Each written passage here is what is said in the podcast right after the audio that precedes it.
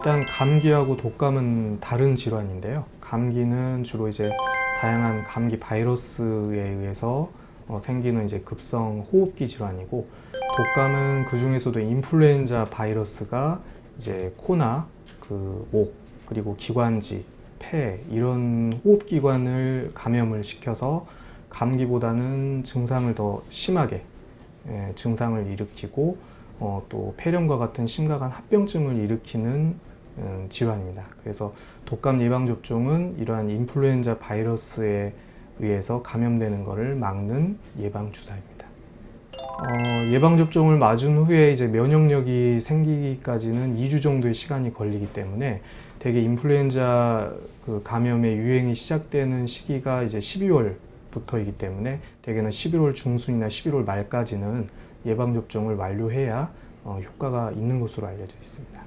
어, 알려진 바로는 3에서 12개월 정도로 알려져 있고 평균은 한 6개월 정도. 그래서 어, 10월이나 11월 초에 맞게 되면 그래도 봄에 인플루엔자 유행하는 또 그 유행 시기까지 그 예방을 할 수 있다고 알려져 있습니다. 인플루엔자 바이러스의 종류는 우리가 A형, B형, C형으로 나눠져 있고요.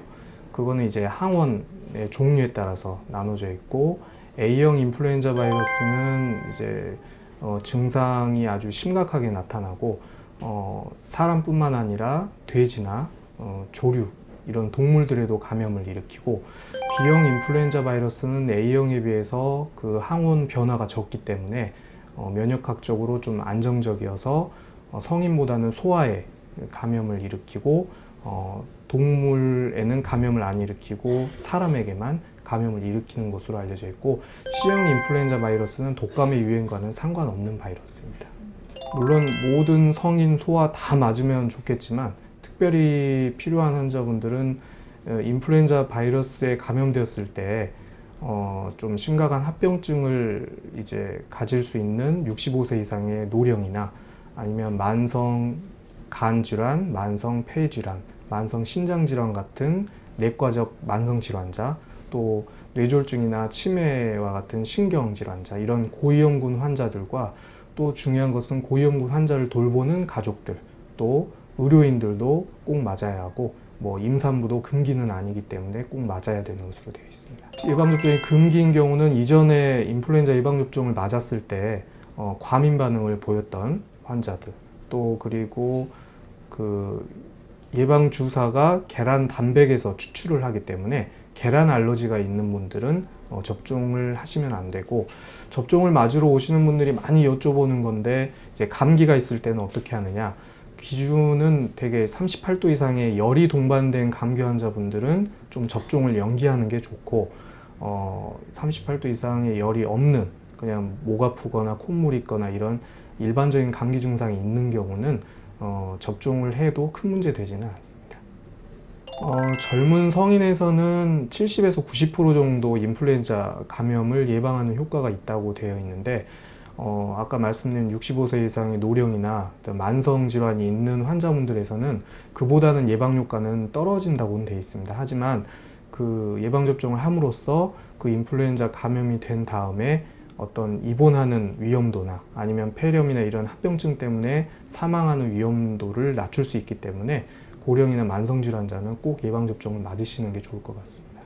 큰 부작용은 없지만 한 10에서 20% 정도에서는 맞은 부위가 이제 빨갛게 되거나 통증이 있는 좀 국소적인 부작용이 있을 수는 있고